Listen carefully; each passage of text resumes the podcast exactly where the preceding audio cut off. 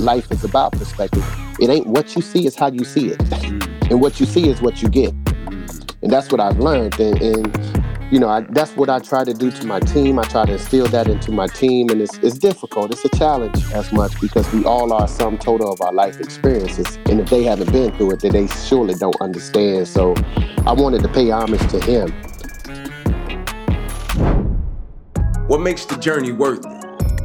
The pain, the adversity, the opposition, the challenges, the uncertainty. Why do I have to go through this? What's the lesson in this? I got a paralyzed right arm and hand. The million dollar question I get every single day is you wouldn't change what happened to you, why? Serendipity. Join us for insightful dialogues about not just successes, but about failures, opposition, adversities that shape and molded individuals to who they are today. I'm Inky Johnson. This is Serendipity. Hey, what's going on, guys? Welcome to Serendipity with Inky Johnson. Today's guest, LeVelle Moton. He's a husband, he's a father, he's the head basketball coach at North Carolina Central. And I feel like he's an amazing soul. And so I can't wait for you guys to hear his insight and hear his wisdom. So we're gonna get right into it. Coach, how you doing, man? Yes, sir. Inky J, what's happening, my man? Oh, how you? Oh, I'm blessed. Hey, look, I was doing research on you, and they said they used to call you poetry and Moton. Hey, man, back back back in the day when it was a little fluid, you know, when you 40, when you 46, you know, that arthritis kick in, them knees won't let you live no and be great no more. But it, it, was a it was a time. Yeah, man. They said that heyday you was a bad boy. They called hey, you. Hey man, I tried to be. Tried to be. Tried to be like you. You know how it go. it take one to know one. No doubt, no doubt. so so coach man, the reason I started this platform is mm. because you know obviously we go through things in life as people whether it be adversity right. opposition and i feel as if sometimes man we just don't appreciate the experiences when they don't show up in the form of which we expected and they can turn into serendipity moments right no moments doubt. that we probably didn't like in the moment didn't think would work out and we get to a certain point in space and place in our life we look back on it and we're like man i'm grateful for that and so yeah. i wanted i wanted to pose the question to you you know, I kind of know about your story. You brought me in to speak to the team. We've clicked. Yeah. But coming up, your journey, right? Like take me to the start, man, when you first started playing basketball and yeah. how how that started and what was that like? Man, you know what, Ink, and and you know I, have heard you share your story a, a, like a lot, and I, I think the one thing you mentioned the word that we clicked. I think we clicked because we had shared values mm. right? You know, it's it's some things are unspoken, but no need to be said, right? And you can just feel that person and understand that person and how they talk, their delivery. That we all are sum total of our life experiences. So you know, I think that that's what was really something that really drew us in and connected us. And so my story is very similar to yours. You know, I, I came from you know what many consider the housing projects, the ghetto, whatever, and it's it's the have-nots, it's the outcasts, it's the um, the the the the least that are respected, right? And you know, like I know as a kid, you don't have a lot, so you're kind of forced to dream, mm. right? And and uh, what we've learned in our years is that the wheel of your dreams can basically bring those things into fruition. You know, some may call it the law of attraction or whatever, but to answer your question, you know, I really wasn't a great basketball player coming up. You know, in the hood, we did everything. I did, when I say I did everything, I did everything. My favorite sport was baseball. Wow. Right? And I anybody that know me will tell you he's a much better baseball player than he was basketball. Um, I was a better quarterback than I was a basketball player. I was a choreographer because originally I was from Boston, so I grew up in the same housing project as New Edition before I moved to North Carolina. Hmm. So I wanted to be a choreographer and, and be an R and B singing songwriter. I would double dutch with the like whatever I had to do, I was gonna get out of there. So, um, you know, basketball. I really selected basketball in high school. You know, um, because everyone became bigger, faster, and stronger. And my basketball coach was also the assistant football coach. And he said, Man, you're going to eventually have to make a decision. And I wanted to select baseball, but at that time, it was kind of interfering with AAU basketball. and we had like the number one AAU basketball team in the nation, the Raleigh Stars, myself, Jerry Stackhouse, Jeff Capel. Um, you know, we we were loaded, and so I said I just want to devote my time and energy to basketball and try that out. Mm. Man, that's wild. I didn't know you, you played baseball. Like I know, like yeah. in terms of just being like from the inner city, we play everything, but I didn't know like yeah. that was your thing. Yeah, so I'll be seeing little ink out there. I was like, "Yo, yeah. that's it." I'll be following. I was like, "Yo, that's that's it right there." You know what I'm saying? like, it. but a lot yeah. a lot of kids not doing that anymore. No doubt, no doubt. Man. I um I saw some on your Instagram, man, that you posted, and I was like, "Man, this is powerful." You posted the jersey, you know, that your high school retired, and you talked about the yeah. number, right? The number 22, and you was like, "A lot of people don't know the backstory of why I wore the number." Like, can you share with us that backstory? coach? Yeah, man. Um, you know, I grew up and my best friend was a guy by the name of Victor Harris. He was one year older than me, but we played on every team together at the boys club, every team at AAU. And he was, you know, he hit his growth spurt and he hit the athletic spurt way before me. I was a small guy, so he was much better and he was a year older. Mm-hmm. And so we began playing AAU together as well. And, you know, I think one night we're 13 years old we go to uh, Myrtle Beach, South Carolina, and we're arguing about something the night before because we roommates, and yeah. I, I, think it ended up we're saying like, look, well, I ain't gonna pass you the ball. He's like, well, fine, I ain't gonna pass you the ball. like, you know, that's that's how we do it. And we got in a, a, heated argument. The next day, we're playing uh, in Myrtle Beach, South Carolina, and two weeks prior to this, Ink, I don't know if you remember, um, a gentleman by the name of Hank Gathers who passed. He collapsed on the floor. He played at Loyola Marymount, wow. and he was like one of the best players in Division One. He dunked the ba- he dunked the basketball, mm-hmm. and when he was coming down the floor, he collapsed and he passed away. And it was big news, right? This was Hank Gathers. Well, now we in the game. Two weeks later, and I get a steal and I pass the ball up to Vic. Mm-hmm. He goes down the floor and dunk the basketball. He come back down, he shake my hand, and we foul somebody on this end as we're lining up for the free throw, he falls face first on the ground. Wow. And he was like this comedian. I was like, yo, man, if you don't get up, yeah. bro, like I'm looking at him like, yo, like you pulling that here because yeah. he was a silly guy, yeah. right? And I'm seeing it, and then I'm seeing him shake, and I'm seeing him mm. shiver, and we run over there to him, and you know, saliva's coming out his mouth, and I'm calling my AAU coach. I'm just panicking. We're 13 years old at the time, so we don't know what to do. Everybody in the gym is going crazy. And I just look at him and I see him take his last breath. Like I saw us, I saw him take his last breath. Eyes rolled in the back of his head. And man, I'm over him and I'm on my knees and I'm just like crying and I'm feeling so much guilt, like this my man, like everything coming through my mind. And fortunately for him, there was a hospital right beside the gym. Wow. They come in, paramedics. It's the first time I ever seen them like cut his shirt, rip them up, put the grease on, and they hollering clear, clear. And they put the shockers on him. He's coming up off the ground, bam, bam. And there's still no pulse. And they do that like three times. And I heard the guy tell his friend, he's done. He, he his, his pulse is gone. And the guy says, try it one more time. And he tried it, and they thought they had a pulse. And so they rushed him out into the hospital. I was assigned the task of calling Vic's mom, who I was at his house every day. Mm. I had to call her and tell her her son had passed. That was the worst thing I had ever, you know, at 13, like yeah. it's it's crazy, right? And so I'm hearing her go crazy on the phone. So she's driving from Raleigh, North Carolina to Myrtle Beach now. It's about a three and a half hour drive. So mm-hmm. they canceled the tournament. We're forced to go home, and we think he's not going to make it. As fate would have it, he ended up living, but they said the ramifications was that he'll never be able to play basketball again. They had the uh, first time I ever heard of a pacemaker, right? Mm-hmm. And now his career, college bound, is going down the drain. Can't ever play again. And so we also went to the same high school, and from that day on, I was number ten but I said from this day forth, I'm going to wear number 22 and honor that, you know, and pay homage to him along the way. I had a decent high school career, and two years ago they called me back to retire my jersey, and it's packed. Um, everyone is in there. And I just told them, listen, I'm honored that you guys are honoring me tonight, but I have to tell you the story. Mm. And I said, this is not even my jersey that's being retired. I said, it's my childhood friend, Vic Harris. And I said, I wore this jersey because of him. And I said, if you guys could do me one favor, just please stand up and give him the standing ovation that he never had, mm. but long deserved. And he was in the crowd and I called him out and he started crying. Really emotional moment, man. Like it was heavy, man, because I just felt guilty.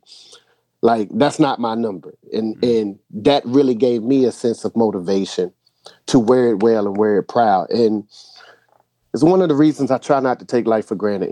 Like it's we've been through so much, and you know you can attest to your stories, man. Like we just been through so much, and the fight is to get people to see life through our vision and through our perspective, because we understand that life is about perspective. It ain't what you see; it's how you see it, mm. and what you see is what you get. Mm. And that's what I've learned. And, and you know, I, that's what I try to do to my team. I try to instill that into my team, and it's it's difficult. It's a challenge as much because we all are sum total of our life experiences, and if they haven't been through it, then they surely don't understand. So, mm-hmm. I wanted to pay homage to him, you know, today on on on social media, man, because I could only imagine.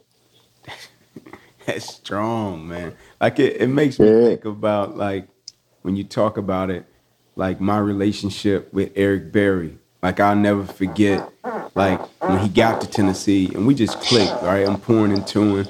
I'm just helping a younger guy. I'm not thinking nothing of it. Like he playing for the team I play for. I'm a part of. Mm-hmm. And mm-hmm. when he get drafted, you know, and I'm watching on TV, first round, fifth pick, highest drafted DB since Sean Taylor.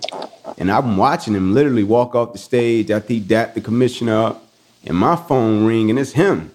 And I'm like, calling me, like, Right, right, celebrating right. with your family. And he like, big bro. I'm like, what up, man? Congratulations. I'm happy for you. And he like, bro, I'm gonna wear number 29. And I'm like, bro, you ain't gotta do that. And I'm like, you ain't gotta do that. Like your father was a great player. Where your father's number, man? Where like you're a great player. Where your number? You ain't gotta do that. And he was like, mm. bro, you don't know what you did for me. Impact you made on me. And like, man, that touched me. And so when I saw that story, I'm like, that's strong. That's a different type of love and passion Yes. I also yes. know it could shape and alter your life in terms of what you do and how you do it. Mm-hmm. so, how did that moment just shape how you went about playing the game and also like now you're a coach, man, you're a head coach, mm-hmm. North Carolina yeah. Central, the same place you played at.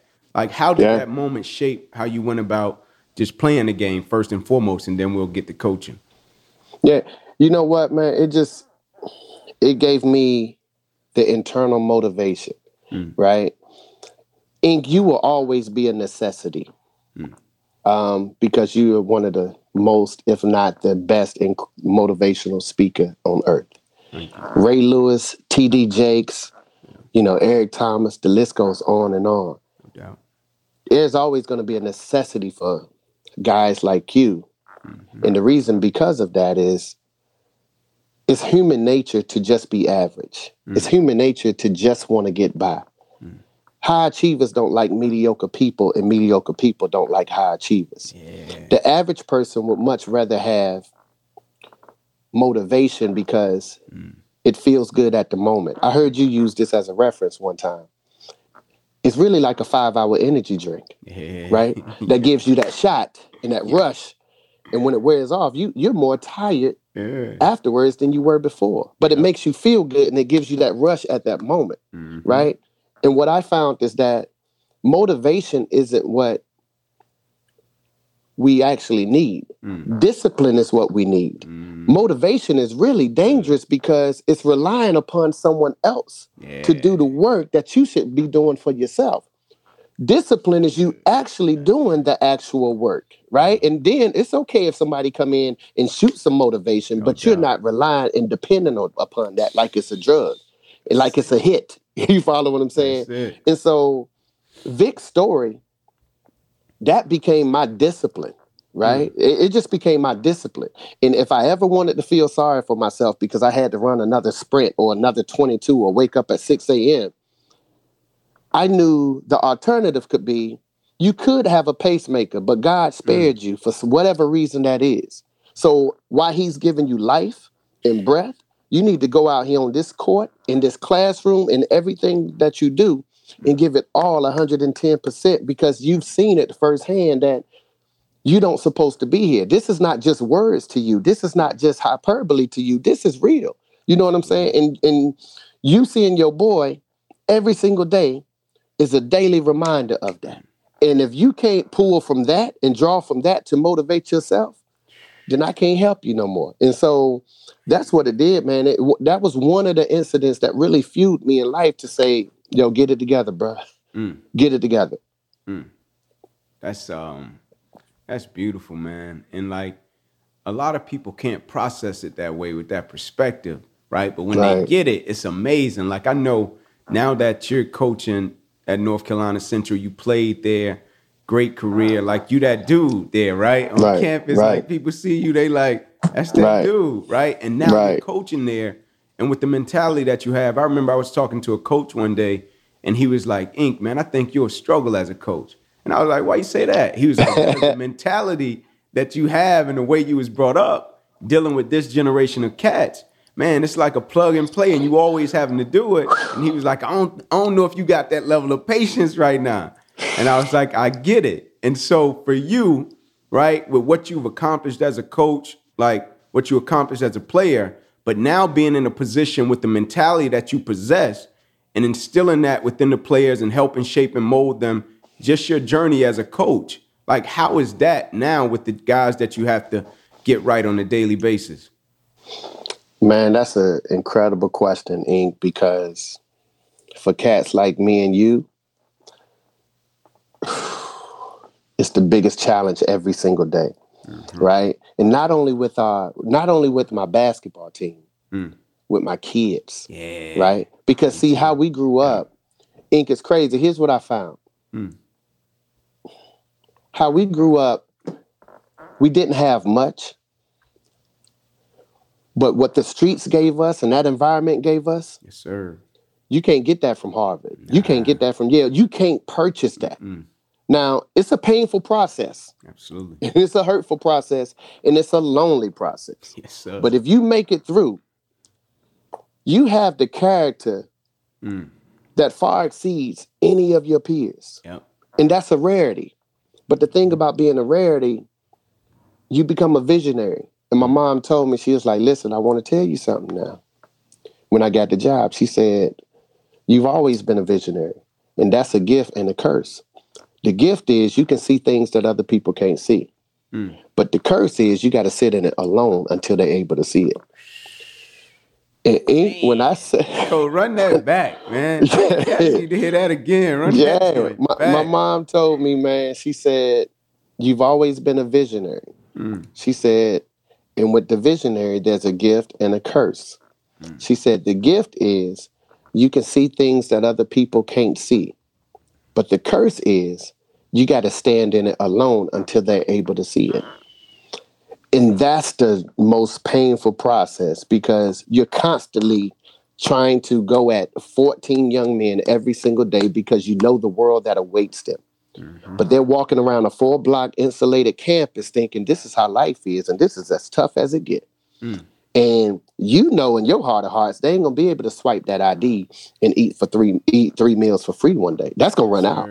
Right? You you know the moment you take that jersey off, you're not as cute and sexy as mm-hmm. these girls has anointed you. Mm-hmm. You know what I'm saying? Mm-hmm. But you can't tell them that because they're in the moment. And that's the fight. That's the struggle. And there is a generational overlap where they're just not getting it. But that's fine. I heard a quote one time, and I'm kind of paraphrasing it. The mm-hmm. quote was, you know, children of today are arrogant. You can't tell them nothing. Uh, they don't respect authority and da da da da da. Well, that quote was Socrates. Mm. that was a quote from Socrates. So what that told me is every generation of kids mm. are rebellious. We had a rebellious spirit. Yep. The problem is not the young men and young women. The mm. problems are the leaders in the current positions because now we've tried to become their friends. Mm. As teachers, as parents, as coaches, we've tried to become their friends. And the more they cried out, the softer we became. And mm. what I've no- found out is that it's okay to be demanding, right. not demeaning. You know what I'm saying? And we're so Good. focused on giving these kids what we didn't have that we forget to give these kids what we did have. Mm. And that's my focus is giving them what I did have. Like, yo, my mom ain't have none of this stuff. Mm-hmm. But the toughness, yes, because you know, like I know, and you said it, nobody cares about how much money you had and born with and who your mom and dad is.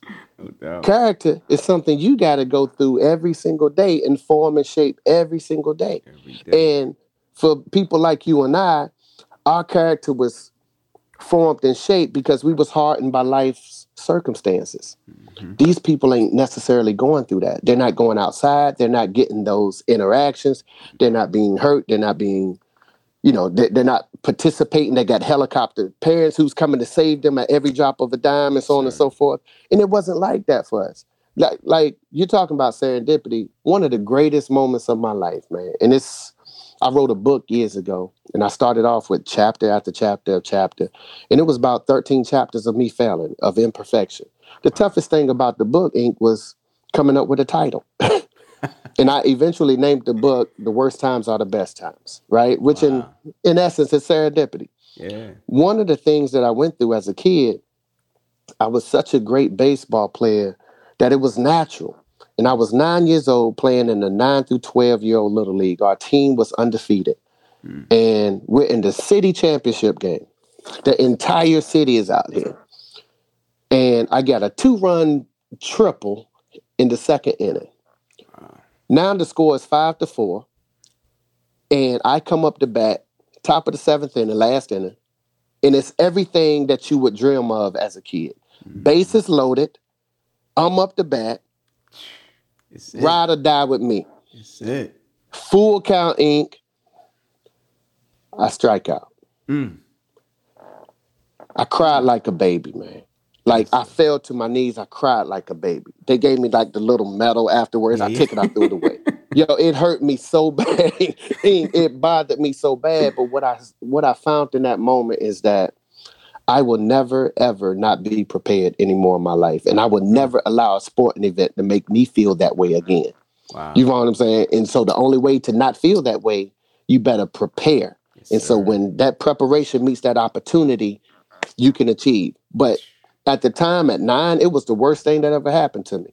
Mm. But it ended up being the best thing that happened to me because since I was nine years old, I've taken that same lesson and that same fight and tried to apply it not only to my life, but to the young men that I'm coaching every single day. That's strong. Hey, look, when you shared that, the same exact thing happened to my son, to Ink. Last Shut summer, up, man, for real. Last summer, balling, get to the championship game had them went up. He on his third at bat. You know, the first two he hit a shot, right center get a double. Second time he hit a shot, left center get a triple. He up the bat last, right? Bases loaded. They up mm. one, they up by one. Everybody on our side, like, oh, it's good. We, we finna get this. Money. Good money. Boy, went down watching. Crushed him, right? Crushed him. And I'm like, man, those are the moments you want. I said, you'll get another shot. I said, just remember how it feels. Just remember it. Remember that feeling. Taste it. And the you very never next have that feeling again. Got the same pitcher, got the same team, got the same situation, and he he blasted it, bro, and we won. But he was appreciative of that moment. And so I love there how you, you shared that. And so, coach, I want to, you know, as I get ready to take us out, man, I want to talk about like with the current climate of the world and what we're facing, mm-hmm. right? With the pandemic, adversity and opposition, a lot of right. people dealing with things and trying to navigate it. Like, what are some words that you would give just the people right now with what we're going through? If it's a mantra you live by, certain thoughts, certain way you go about your day, just drop some on us, man, as as you take us out. Yeah. Man, I would say, and it's a quote I've always lived by, is that we have it in our locker room. Adversity introduces a man to himself. Mm-hmm. Like we all really think we know who we are, and we say we're gonna do this and do that, and you know, you from the hood, so yeah. you know, we it, it, was always dogs that wasn't on a leash, no right? and we would walk down the street and be like, "Yo, if he come, I'm man, he better not run over me. I'm gonna kick him dead in his mouth." Or that, like we we were tough, until that dog ran at us, and now we jumping on cars jumping. like we're doing completely opposite of what we said we are gonna do. Because back then, all they had to do to clear the hood was somebody come and say, "Yo, King loose." Mm-hmm. You're like, "What? King it's loose?" Over. Oh, we go home and it's done. Over. And so my thing is, adversity really introduces a man to himself. And you know, sometimes we don't have the answer as human beings. And I think that's the beauty of serendipity. Mm. Like your faith is really being tested. You know, our people are so spiritual, right? And they can recite the Bible like the back of their hand. Mm. But it's really about the application of those verses that you're remembering, right? Because you got to apply those, and applying those are uncomfortable. Mm. It's uneasy. I heard a young man say this. I can't think of his name, but it like meant the world. And I thought back, like I had one of my friends is in prison, um, and he he committed a crime when we were like kids, and he's been in there for like 25 years, right? Mm. And I was just listening to someone talk about like, yo, going through the process is a very lonely process. Sure. And I thought to myself because I was on the phone with my homeboy, and he one of the biggest, baddest, toughest guys in one of the biggest, baddest prisons in America. Mm. And the singular thing that will break those prisoners down was not physical punishment. Hmm. It was if they had to go to solitary confinement and be alone. Yeah. If they had to go in the hole or the can and just be alone. And see, it's so uncomfortable to be alone because you feel like you're going through something. But my my words of wisdom is that if you can go be alone and survive, because you got to go through to get through, and you got to get through to get to. You know what I'm saying? And so if you can make it through that, on the flip side, you're better yourself. Even though this pandemic is crazy right now for all of us in whatever way, there should be some alone time that we're spending and discovering about ourselves that we really didn't know because in my mind, we hmm. were all doing too much moving anyway. You know what I'm saying? It was always a routine of just staying on the go, go, go. And now we had to sit ourselves still. Just like grandma used to say, y'all go in there and sit yourself down. Sit your butt down. You know, like um, same thing for you. Like when it was a storm in, in, in your grandma's house, yes, you sir. better not turn that TV on. Don't turn right? the TV on. Through the storm, go phone. sit yourself down yeah. somewhere.